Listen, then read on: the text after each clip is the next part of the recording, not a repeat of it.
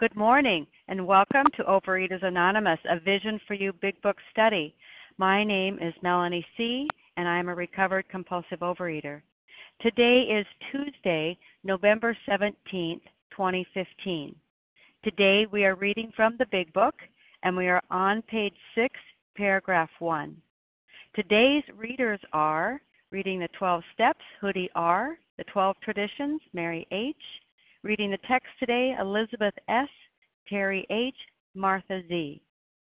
The reference number for yesterday, Monday, November sixteenth, twenty fifteen, eight two zero one. eight two zero one. O A Preamble. Overeaters Anonymous is a fellowship of individuals who, through shared experience, strength, and hope, are recovering from compulsive overeating. We welcome everyone who wants to stop eating compulsively. There are no dues or fees for members. We are self-supporting through our own contributions, neither soliciting nor accepting outside donations. O A is not affiliated with any public or private organization, political movement, ideology, or religious doctrine. We take no position on outside issues. Our primary purpose is to abstain from compulsive eating and compulsive food behaviors, and to carry the message of recovery through the twelve steps of O A to those who still suffer. Our sole purpose. O A's fifth tradition states, each group has but one primary purpose, to carry its message to the compulsive overeater who still suffers.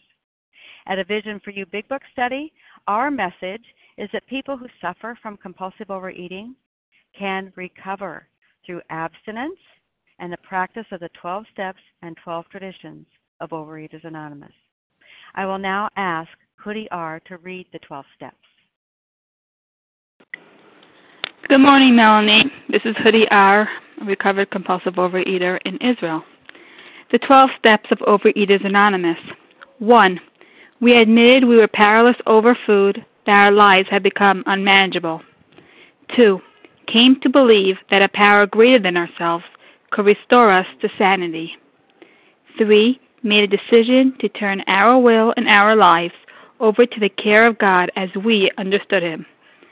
Four, made a searching and fearless moral inventory of ourselves. Five, admitted to God, to ourselves, and to another human being the exact nature of our wrongs. Six, were entirely ready to have God remove all these defects of character. Seven, humbly asked Him to remove our shortcomings. Eight, made a list of all persons we had harmed and became willing to make amends to them all. Nine, made direct amends to such people wherever possible, except when to do so would injure them or others. And ten, continued to take personal inventory, and when we were wrong, promptly admitted it. Eleven, sought through prayer and meditation to improve our conscious contact with God as we understood Him, praying only for knowledge of His will for us and the power to carry that out. And twelve, having had a spiritual awakening as a result of these steps, we tried to carry this message to other compulsive overeaters and to practice these principles in all our affairs. Thank you, and I pass. Thank you, Hoodie R. I will now ask Mary H. to read the twelve traditions. Good morning, this is Mary in Connecticut, gratefully recovering compulsive overeater. The twelve traditions. One, our common welfare should come first. Personal recovery depends upon O A unity. Two, for our group purpose, there is but one ultimate authority, a loving God as He may express Himself in our group conscience. Our leaders are but trusted servants. They do not govern. Three, the only requirement for O A membership is a desire to stop eating compulsively. Four, each group should be autonomous, except in matters affecting other groups or O A as a whole. Five, each group has but one primary purpose, to carry its message to the compulsive overeater who still suffers. Six, an O A group ought never endorse, finance, or lend the O A name to any related facility or outside enterprise, lest problems of money, property, and prestige divert us from our primary purpose. Seven, every O A group ought to be fully self-supporting. declining outside contributions. Eight, Overeaters Anonymous should remain forever non-professional, but our service centers may employ special workers. Nine, O A as such ought never be organized, but we may create service boards or committees directly responsible for those they serve. Ten, Overeaters Anonymous has no opinion on outside issues. Hence, the O A name ought never be drawn into public controversy. Eleven, our public relations policy is based on attraction rather than promotion. We need always maintain personal anonymity at the level of press, radio, films, television, and other public media of communication. And twelve, anonymity is the spiritual foundation of all these traditions, ever reminding us to place principles before personalities. Thank you for letting me do service, my path. Thank you, Mary H. How our meeting works. Our meeting focuses on the directions for recovery described in the Big Book of Alcoholics Anonymous. We read a paragraph or two from the literature, then stop and share on what was read. Anyone can share, but we ask that you keep your sharing to the topic and literature we are discussing, and that you keep your share to approximately three minutes. Singleness of purpose reminds us to identify as compulsive overeaters only. Our abstinence requirement for moderators is one year and for readers is six months. There is no abstinence requirement for sharing on topic. This meeting does request that your sharing be directly linked to what was read. We are sharing what the directions in the Big Book mean to us. To share, press star one to unmute. Once you're done sharing, let us know by saying pass, then press star one to mute your phone. In order to have a quiet meeting, everyone's phone except the speakers should be muted. Today we resume the study of the Big Book on page six, paragraph one, and I will ask Elizabeth S. to begin our study this morning. Good morning, Elizabeth S. Good morning, Melanie. Are you hearing me? Sounds a little bit muffled. Sounds a little bit muffled, oddly enough. How about this? Oh, much better. This Thank best? you so much. Okay, yeah, there we great. go. Okay, uh, my name's Elizabeth S. and I'm a recovered compulsive eater in Alberta, Canada. The remorse, the horror, hopelessness of the next morning are unforgettable. The courage to do battle was not there. My brain raced uncontrollably, and there was a terrible sense of impending calamity. I hardly dared cross the street, lest I collapse and be run down by an early morning truck, for it was scarcely daylight. An all-night place supplied me with a dozen glasses of ale. My writhing nerves were stilled at last. A morning paper told me the market had gone to hell again. Well, so had I. The market would recover, but I wouldn't. That was a hard thought. Should I kill myself? No. Not now. Then a mental fog settled down. Gin would fix that. So, two bottles and oblivion.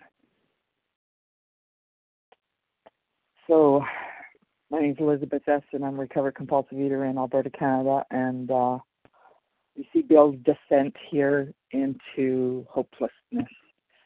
Um, how's he going to get himself help? How am I going to get myself help? For me, it was a lot of um, candies and chocolates that kind of numbed me right out, so I was comatose. And um, even the day after I got my sponsor, one more binge. And uh, the next morning I woke up in horror, seeing what I was, all the wrappers were on the floor and at night, and I was just like a drunk. And that was a hard thought, to, to admit that I was just like a drunk. And um I always thought I was better than that. But um, I, if I couldn't handle life, then I just used just sugary substances to numb out, and figuring that would fix it, and really it was just a slow suicide. A slow suicide. That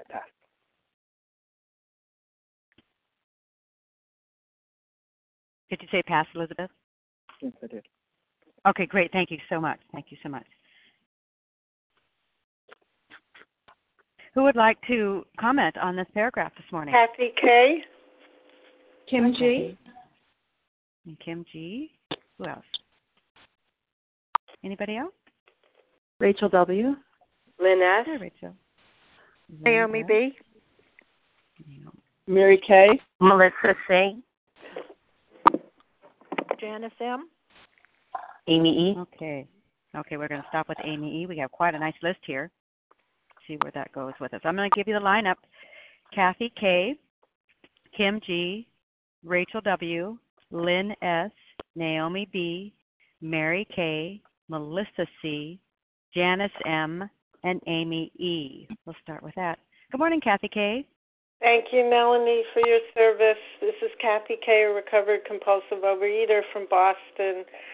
You know, I just love revisiting this paragraph um, because it is so easy for me to forget that um, I actually experienced this kind of horror and hopelessness. Um, and uh, I just want to say out loud so I don't forget it, I almost killed myself uh, behind the wheels of a car um Uh, the day after a binge um, because I had overeaten so much I needed to take more insulin as a type one diabetic, and while I was behind the wheel, my blood sugar plummeted. Um, and I, I almost killed other people as well as myself because I basically lost consciousness. And this was all due to my disease. Um, it took that, really, because I had for so many years minimized the seriousness of my disease, only because I didn't have a lot of weight to lose. But boy, was I doing damage to my body and my soul and um, creating dangers uh, for other people as well as myself. So I totally identify with the remorse, horror, and helplessness, absolutely, and I never want to forget it.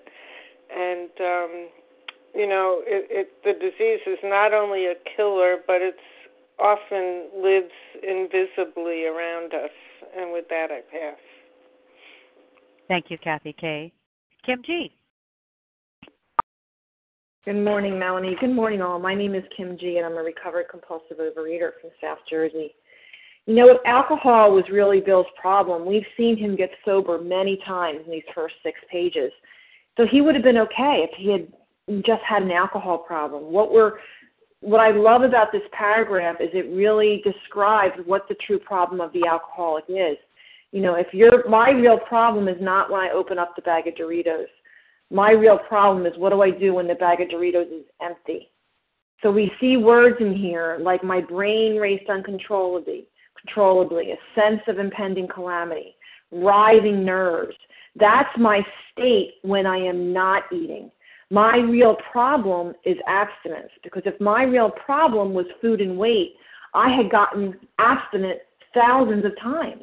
I have lost weight dozens of times. My real problem is I don't know how to live life when I am not eating.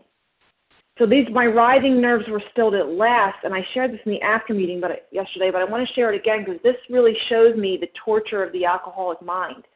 You know, I was I was in my mid to late twenties. I'm living with my parents. Work was so painful. Life was so painful that I would live for the for the moment I could leave work, and I would go to a grocery store, and I used to eat tubs of icing. And when I would go there, I would buy a cake mix and a tub of icing because that made the scenario look better to the person who would be checking me out. And I would be jonesing for that, that icing. But when I got in line and I had it in my cart, I could feel my shoulders relaxing. My writhing nerves were steadying at last, even though I haven't ingested the icing yet. Just the thought of having that icing was starting to calm me down. But by the time I got my turn in the grocery line, the thought of driving home, the three to four minutes from the grocery store to my parents' house, was so torturous that I would throw M and M's in there. because I needed something in my mouth to calm me down. And as a recovered person, I can see that now. I didn't see it then. And Bill is the same way. He is saying gin would fix that, so two bottles and oblivion. He's now acknowledging that the alcohol is not the problem. The alcohol is the solution. And for me, I can so relate into that. In the beginning of my career, yes, food would make things better. Food would take away sadness. But at the end, the best that I could hope for and what I settled for and what I craved was to feel absolutely nothing. And that is what oblivion is, absolutely nothing. And it was so important for me to understand that food was not my problem. It was my solution.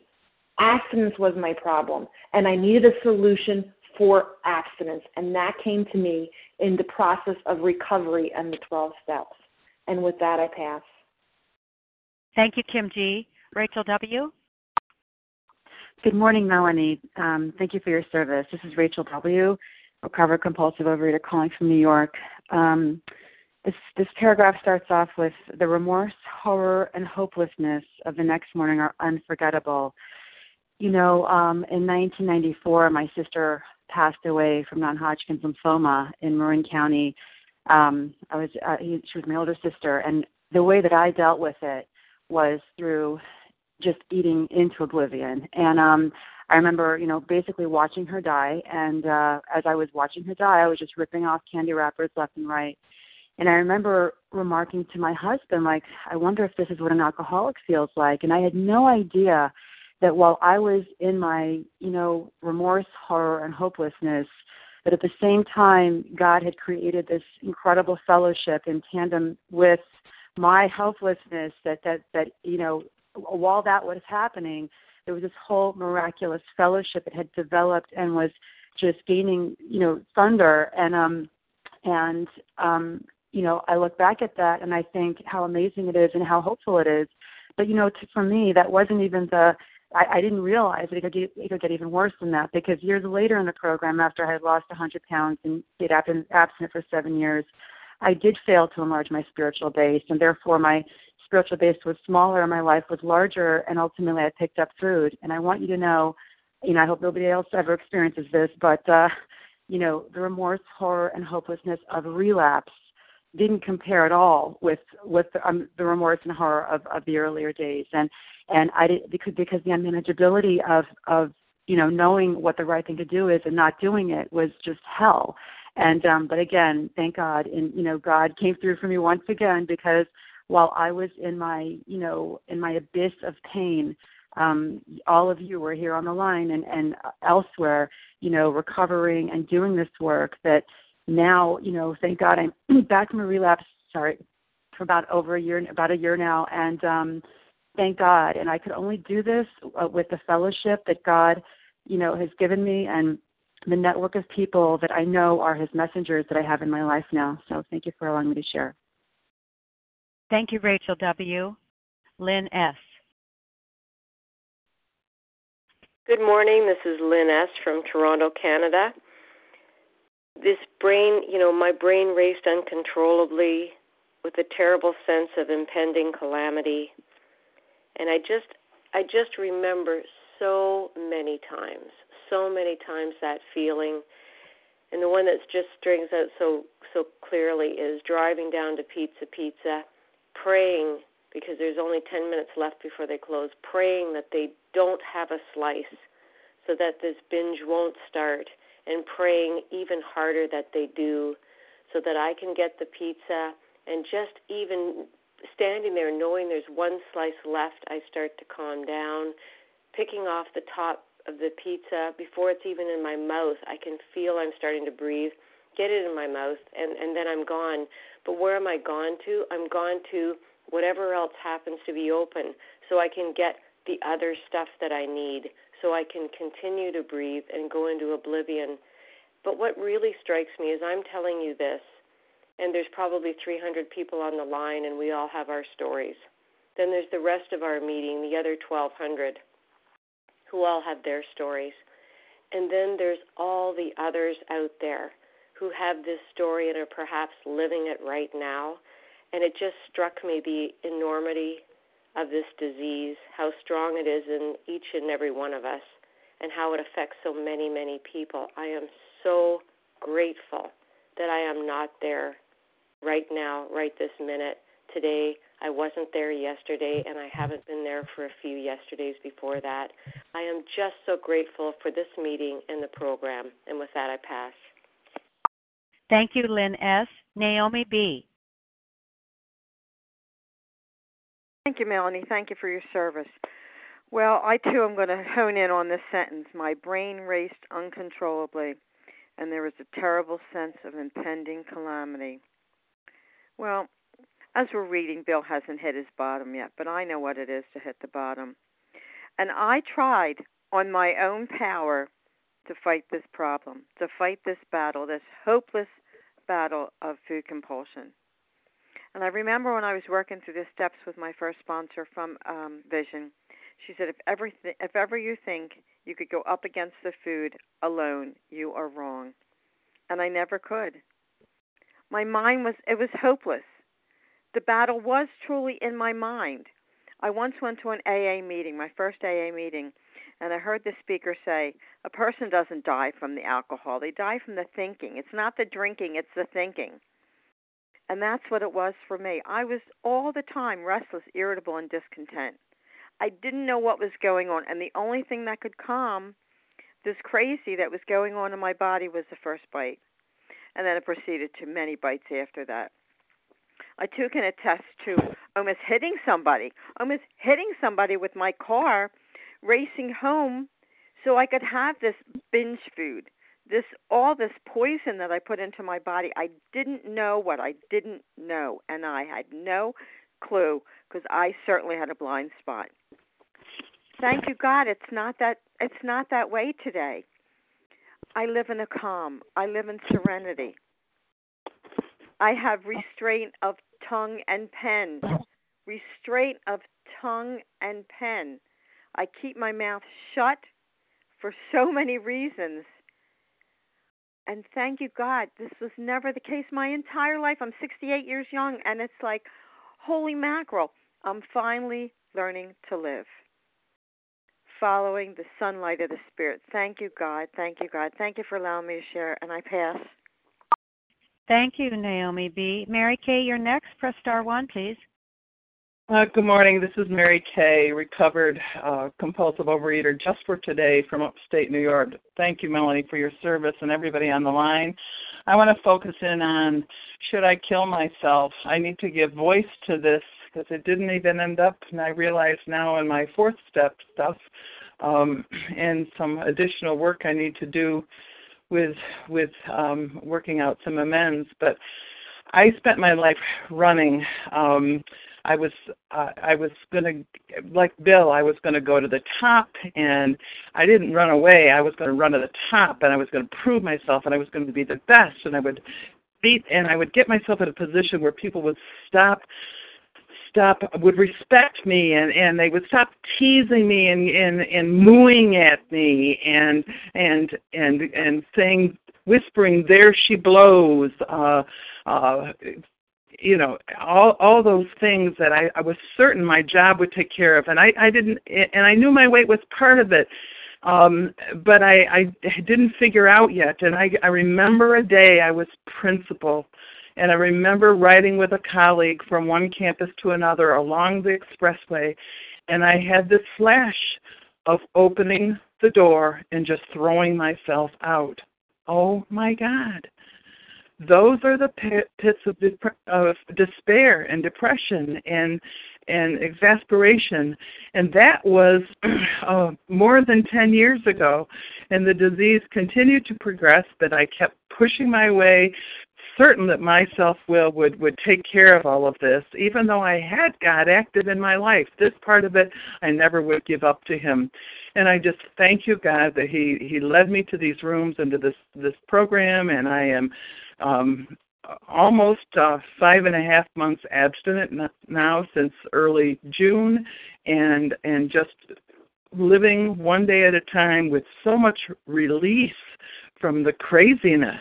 And and um, and helping others who are helping me, and that, that, that ability to give and give back and live in, in steps ten, eleven, twelve. And I just thank you for so much for these rooms and for for the big book, and that I do believe is God-inspired. Um, thank you so much, and, and with that I'll pass. Thank you, Mary Kay. Melissa C., you're next, and then we'll be Janice M. Hi, good morning. It's Melissa C., recovered compulsive overeater in New York.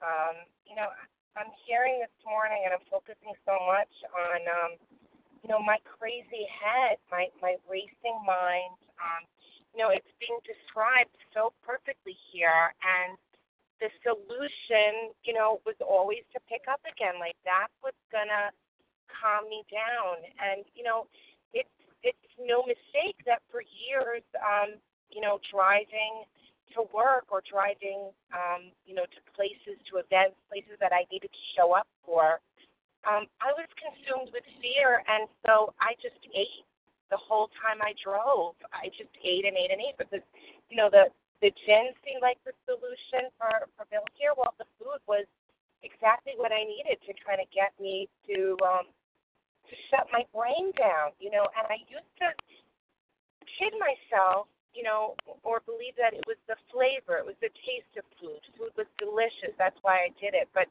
this has nothing to do with taste and flavor and delicious because, you know, I was eating anything at that point. It really didn't matter Um, what it was, it was it was just whatever it was going to be to calm me down. And so, you know, for me, um, the most incredible thing happened was um, that my racing head, my panic, really, that's what it was, um, became unbearable, and um, and the food stopped working, um, and I couldn't get my brain shut off. The panic was so great.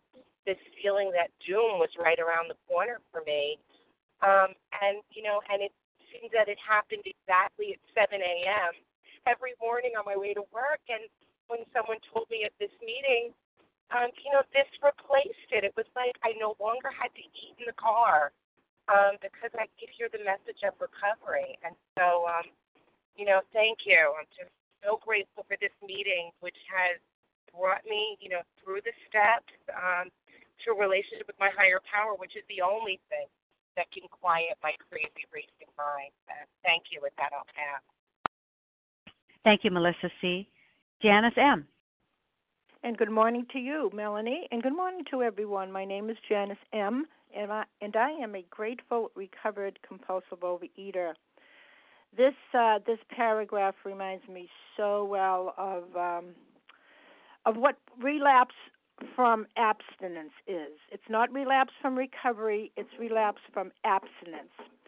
Uh, when I was in my disease, I, I would uh, I would plan this binge to go into oblivion.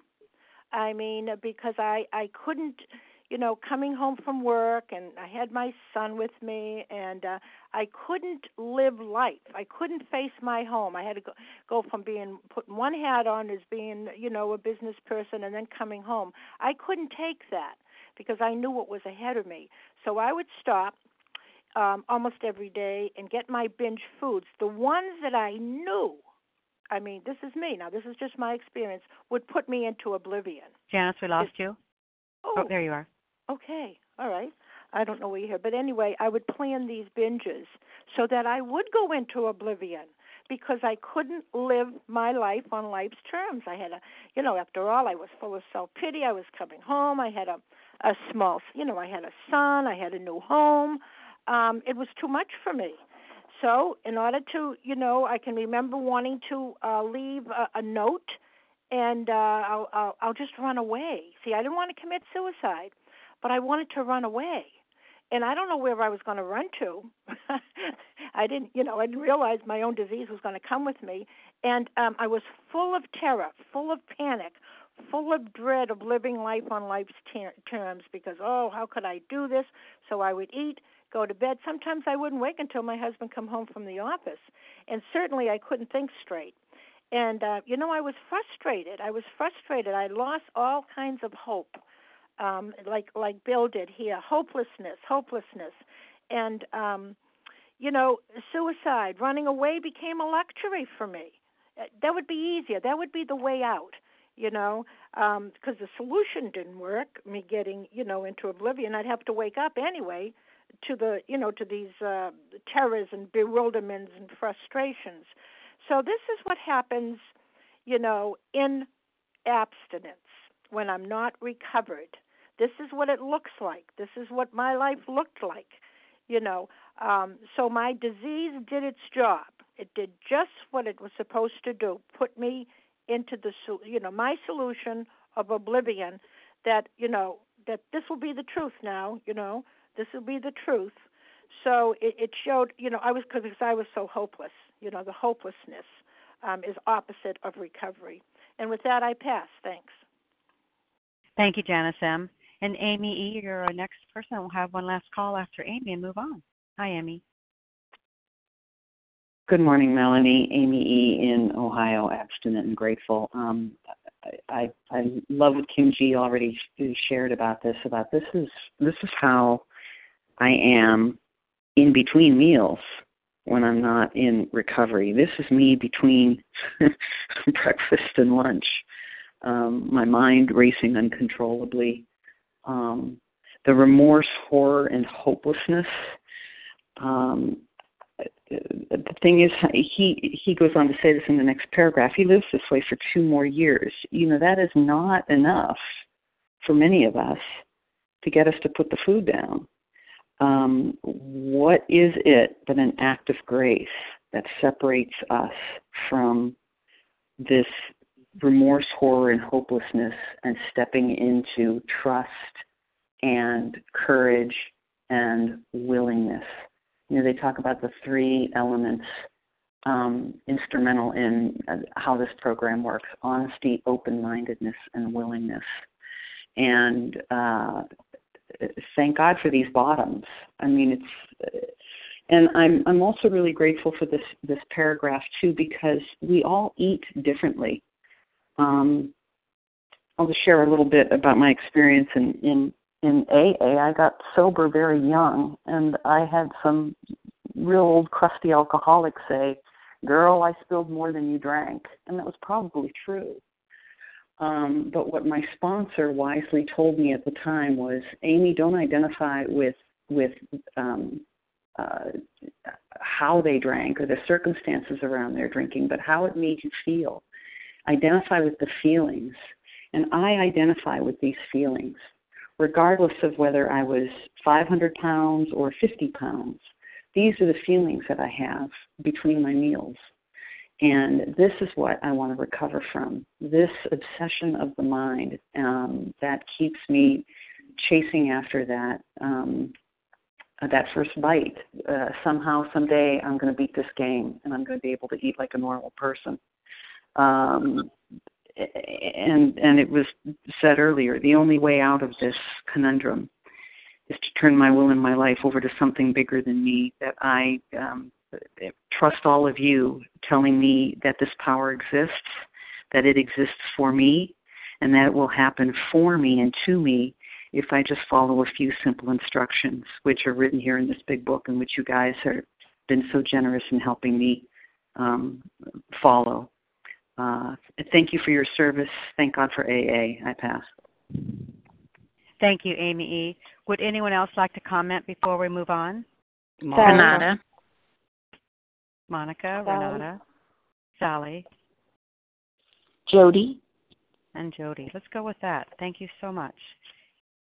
Monica, if you go first, then it'd be Renata, Sally A., and Jody E. Good morning, Monica. Good morning, Melanie. Good morning, everyone. My name is Monica, and I am a recovered compulsive overeater. The market had gone to hell again. Well, so had I. That was a hard thought. Should I kill myself? No, not now. Then a mental fog settled down. Gin would fix that. So, so two bottles and oblivion. Oblivion, unconsciousness. Unawareness. So I, I, it was just this whole paragraph. I thought, oh my God, here's the cycle. Here's the cycle of hell that we live. And he's finally realizing, you know, he's hitting further bottom, and he's more realization here that he cannot do it. You know, the paragraph above was I, I, I, I, I. Excuse me. And he's he's even to the point, should I kill myself? Remember what he said the par- the, the just one page before, how disgusted he was at the other people who committed suicide? But what is he doing? He still thinks the bottles are the solution, and he's going into oblivion. But what happens with oblivion for us? I got to wake up. You know, it's an attempt to escape, but what happens? I got to wake up, and when, and when I wake up, what am I faced with again? You know, the top of this paragraph, remorse, horror, hopelessness. What an endless cycle. This disease just loves to have us in this cycle right here. And, um, but there's a way out, and I'm going to pass with that. Thank you. Thank you, Monica T. Renata G.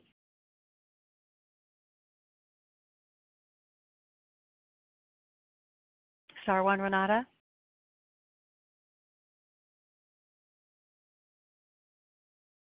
Sorry about that. I was talking away. Uh, good morning. Thank you for your service, Melanie.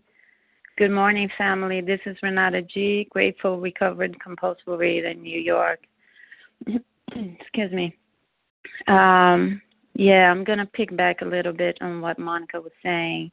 You know, this, you know, remorse, horror, hopelessness, you know, that that was my reality. I lived in this cycle, and there was no way out. I was, you know, hopeless. I lived in despair. And, uh, you know, when I go down a few lines, and it says the market would recover, but I wouldn't. And, you know, that's the lie that my disease used to tell me, that there was no way out, that I was doomed to live that way, you know, in that terrible sense of impending calamity and confusion and powerlessness. But that was not true. You know, uh, when I really... when I could really see my powerlessness with this disease, you know, when I hit my bottom, when I had my last, you know, awful, awful, awful, awful binge, um, you know, and I decided that my life depended on it. When I could really see that, and I started working this program with the same, you know, like the Doctor Bob says, with this, you know, half of the zeal that I put into my disease, I did recover. You know, I I gained access to a higher power that took me out of that misery, of that vicious cycle that I could not pull myself out from. And so, you know, I, I've shared the other day in the meeting that I have a post-it in my big book, in Bill's Story, you know, my disease really telling me, get up and go eat. You know this is not going to work. You're just wasting your time. Just just binge now. Why wait? And, you know, these are just lies. You know, when I really put the food down, got clean, and worked these steps, like if my life depended on it, it worked. You know, God did for me what I could not do for myself. And today I'm recovered, free, you know, one day at a time. With that, I pass. Thanks. Thank you, Renata G. Sally A. Good morning, Melanie. Good morning, A Vision for You. Thank you, Melanie, for your service to all of us. Sally A, recovered and compulsive overeater in South Jersey. I just want to hone in one more time on this word, the remorse. This word, the remorse. Uh, first of all, it reminds me at the bottom of page one fifty-one, which describes again in the chapter A Vision for You, which sums it all up again. They do it over and over. They give us, again, they sum it up. At the bottom of page one fifty-one in A Vision for You, it tells us, it speaks of the four horsemen, terror, bewilderment, frustration, despair. Unhappy drinkers who read this page will understand. And here it describes the same, the same P T S D, this post-traumatic stress syndrome. And that's what it, it describes for me, the remorse, the horror, the hopelessness of the next morning. Because I woke up to this post-traumatic stress syndrome for a lot of years. Even after I put the food down, I still woke up scared and shaking of where am I? Am I abstinent? Am I not abstinent? Am I in the food? Am I not abstinent? And the, the interesting thing about this word, the remorse, you should know the word, the remorse. Remorse means a feeling of being sorry for doing something bad or wrong, a feeling of guilt, a gnawing distress arising from a sense of guilt for past wrongs. Hello, this is this is what it was just like. It was this this guilt of what have I done again? And what I see in this paragraph that's so crucial for every newcomer who's on the line, for everyone who's still struggling in the food, hear me this morning. You can't fix this. The remorse, the guilt, the horror, the hopelessness all stems from you thinking that you can somehow extract yourself from this problem. You can't. You're powerless. You're out of control, and you cannot get in control. You need help. There is a solution. It's right here. And it begins this morning, this day, with a decision. I need help. I cannot get myself out of this. That's why by the end of this paragraph, this guy is like, get me out of reality. Put me in a place of oblivion, because he knows. He is beginning to be very clear that he is out of control, and there's no getting in control. That's why a terrible sense of impending calamity, this terrible sense of impending calamity that he speaks of here in the second or third line, is this post-traumatic stress syndrome that I lived with for years, the reality of I cannot fix this. Oh, my goodness, I can't fix this? If I can't fix this, what am I going to do? And that is a beautiful place to be. That's the reality of this illness that we have. This is a mental and a physical allergy of our body and a mental illness that we cannot fix. You're in the right place. Thanks for letting me share with that. I pass. Thank you, Sally. Jody E., you're next and last, because we'll move on after you to the next paragraph. Hi, Jody. Good morning. This is Jody E. in California. Thank you for your service, Melanie, and everyone. So um, I, too, felt suicidal at one point just before I found Overeaters Anonymous. But I wasn't quite ready to commit suicide. I think I thought maybe one day I'll end up committing suicide as my mother did at the age of forty-seven.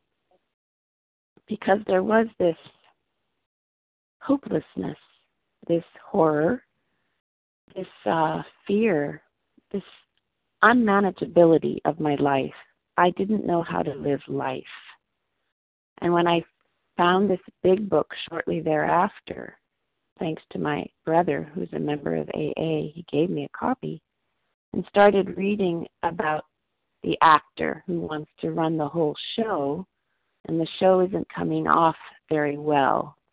I could so relate to that. I was trying to manage my life, trying to make sense of this life, trying to succeed in life. Oh, maybe I'll do this or I'll do that. And nothing succeeded, or at least I felt that way, that nothing was succeeding. And that even when I got what I thought I wanted, which I had. I had gotten uh, a home, a husband, a child, which is what I thought I wanted, and I was more unhappy than ever. And I turned to flour products, and mostly flour products at that time, to to numb the feelings of hopelessness and unmanageability and frustration and confusion that I had.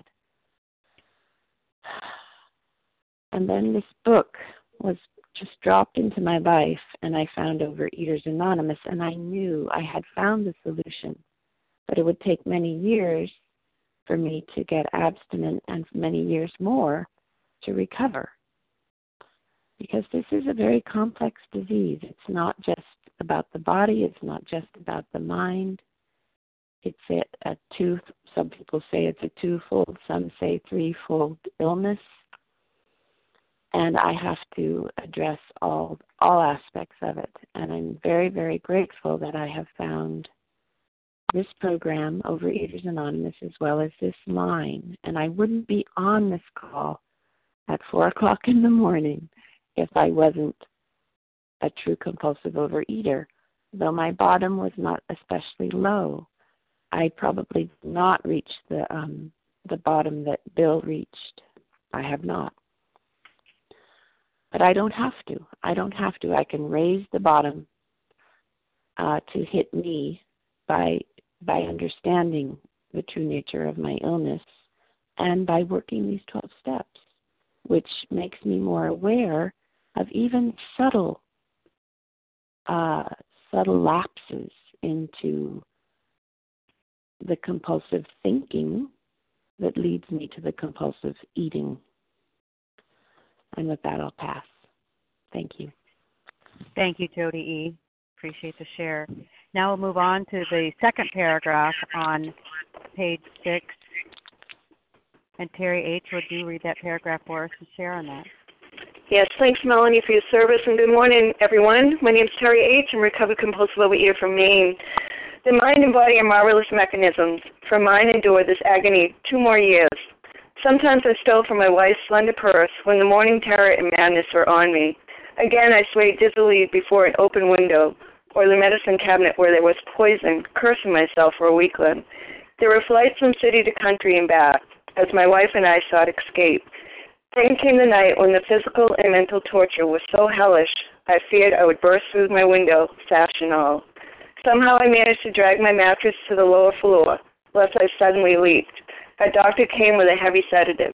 Next day found me drinking both gin and sedative. This combination soon landed me on the rocks. People feared for my sanity. So did I. I could eat little or nothing when drinking, and I was forty pounds underweight.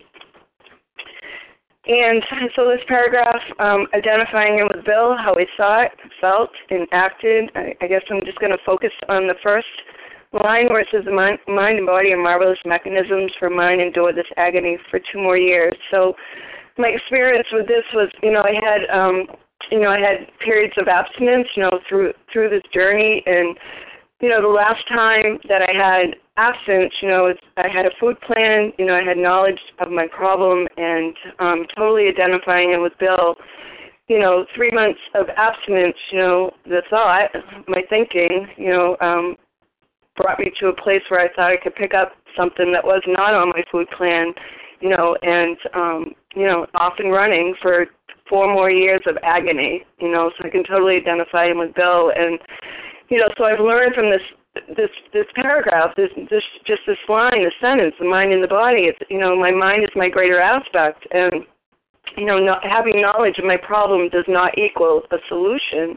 And that's why, you know, I can identify with Bill, because, I, you know, I'm, I'm hopeless. And, you know, what is hopeless? One who wants to stop but can't. And so, you know, my best thinking, my truth, and where my mind takes me is, you know, I return to the food knowing full well I can't I can't control it. You know, I return to the food even when I have every reason not to, excuse me, not to.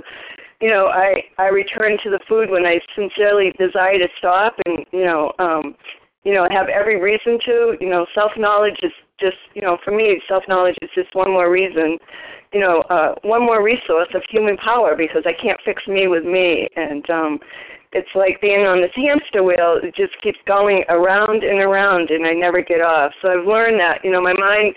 My mind will destroy my body. My body will destroy my mind, and, and um, it, it's uh, ongoing. So um, for me, I can totally identify in with, you know, the agony for four more years for myself. Um, and with that, I'll pass.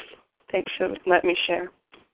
Thank you, Terry. Thank you. I just wanted to announce to people that we have time probably for two people, maybe three. We're going to have to just barely get into this study and pick it up again tomorrow. And I did hear um, A J M, and then I hear Larry, and I hear Leah. We're going to stop with that, please. I apologize, but that's the end of our time. So good morning, A J, then Larry, then Leah. This is A J. Star one, A J. Oh, there you are. This is A J M in North Carolina, gratefully recovering compulsive overeater. And the line that jumped out at me was, as my wife and I sought escape, there were flights from city to country and back, as my wife and I sought escape. And all through these paragraphs that we've been reading for the past week, I keep thinking about Lois, and I think about his wife, Bill's wife, and I think about the people in my family that my disease has affected. Um, it's so easy only to think of Bill and the madness that he's in, and as in the previous paragraph, the the um, dozen glasses of ale followed by two bottles of gin. And um, I keep thinking, you know, he's stealing from his wife's purse. And what was she doing all this time? And he goes on to say, people feared for my sanity. Well, I'm sure that one of those people was Lois. It's so easy to forget the people in our lives who are as affected by our disease as we are, if not even in some ways more so. I think about my small children when I was, um, uh, many years ago, when I was so in the food, and the days of their lives that were lost as, as I was seeking oblivion through excess food. Um, I've been able through this program to let go of my guilt about that, to accept this illness for what it is. It is an, an illness, to accept my allergy. But I can't help, as we're reading these horrific paragraphs, I mean, just awful, awful what he's going through. And I can't help thinking about the people he's living with and the other people Um, affected by his disease. And with that, thank you for your service. With that, I'll pass. Thank you, A J. Larry Kay. Hey, Melanie. Uh, Larry Kay, recovered uh, compulsive overeater. Uh, I'm going to be a, a minute man this morning here. Um, so, you know, uh, uh, you know, we, we're deceived into thinking that our own willpower will overcome no power. And as long as I remained, you know, the principle, the, the master of my own universe, my own higher power, and that I thought that I could bend, you know, the forces of nature to my advantage. Surely my binge foods, you know, were not, not more powerful powerful than I. And I mean, I mean, after all, they look so harmless, and, and they were certainly so available. And, you know, it, it talks about flights from city to country and back, you know, as my wife and I sought escape. Yes, me too, you know, minus the wife, of course, because I was too full of false pride and spiritual disease to maintain those relationships at the time. But I certainly sought out geographical cures in the hope that they would answer, you know, uh, my solution. And indeed, they were my solution. See, the, the Bahamas and Disney World were, were never my problem. They were just like a box of Pop-Tarts. They were my temporary solution. They brought me temporary diversion from my hell. And yet, ironically, they also served to keep me stuck in my hell, because they often provided me with just enough mind-numbing delusion, you know, to persuade me that I could hold off the tidal wave of my ultimate destruction. And, you know, you, you see a trip to the country or a trip to the convenience store, I mean, what difference does it make? You know, they produce the same delusion in my mind, and I defy anyone with this disease like me to convince themselves there's a fundamental difference in that underlying dynamic. Thank God that we have a solution out of this hell. With that, I'll pass. Thanks. Thank you, Larry Kay. And Leah M., please share with us. We have a couple of minutes. Thank you. Oh, okay, great. Thanks, Melanie. Um, set my timer here. People feared for my sanity. I mean, certainly, this is just such a frightening and vivid and detailed account of, you know, Bill's descent into the madness of alcoholism. And, you know, people do focus, you know, on the actual physical suffering. Everybody focuses on the problems compulsive overeating causes, the obesity, the diabetes, the high blood pressure, cholesterol, heart disease, et cetera. But that doesn't help you understand compulsive overeating at all. It doesn't under- help you understand Bill at all. The real problem is that even after all this damage, even after his body is obviously wearing out, even though he's, you know, his body is deteriorating from the drugs and the alcohol now, he's dying of malnutrition, um, you know, even after all this damage and all this illness and all the consequences, the real powerlessness, the real insanity is that he is compelled to pick up that first drink over and over and over and over again. And, you know, we get to the point, Bill got to the point where he is drinking because of the pain of drinking. And I relate to that. You know, I was binging because of the pain of binging. I did not see a way out. You know, they say that dying is the greatest loss. You know, but sometimes the greatest loss is dying inside while you're still alive. You know, I thought early on in my addiction that I was free. I was eating what I wanted, when I wanted, whenever I wanted. You know, but I didn't realize how foolish that was, because an addict doesn't know what freedom is. We live in bondage. We live in bondage. Bill is living in bondage. You know, it took the program of recovery, and that's exactly why we study this book. This book is designed to bring about an experience that transforms us, that restores us to sanity, brings us soundness of mind, allows us to be free, relieves us of that obsession of the mind. And, uh, you know, that's why we're dedicated to being here every day, um, because for those who are still suffering, there is a way out. And with that, I pass. Thanks.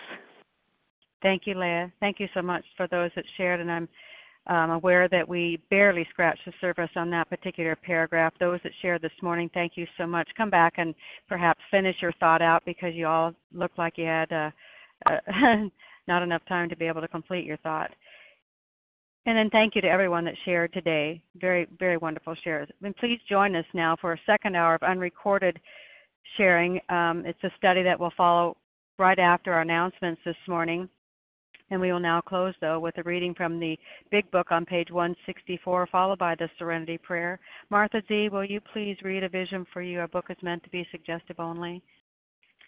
Good morning, friends in recovery. This is Martha Z, recovered compulsive overeater by the grace of God from near Philadelphia. Our book is meant to be suggestive only. We realize we know only a little. God will constantly disclose more to you and to us. Ask him in your morning meditation what you can do each day for the man who is still sick. The answers will come if your own house is in order, but obviously you cannot transmit something you haven't got. See to it that your relationship with him is right, and great events will come to pass for you and countless others.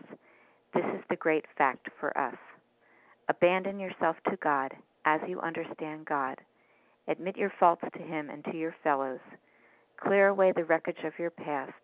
Give freely of what you find and join us.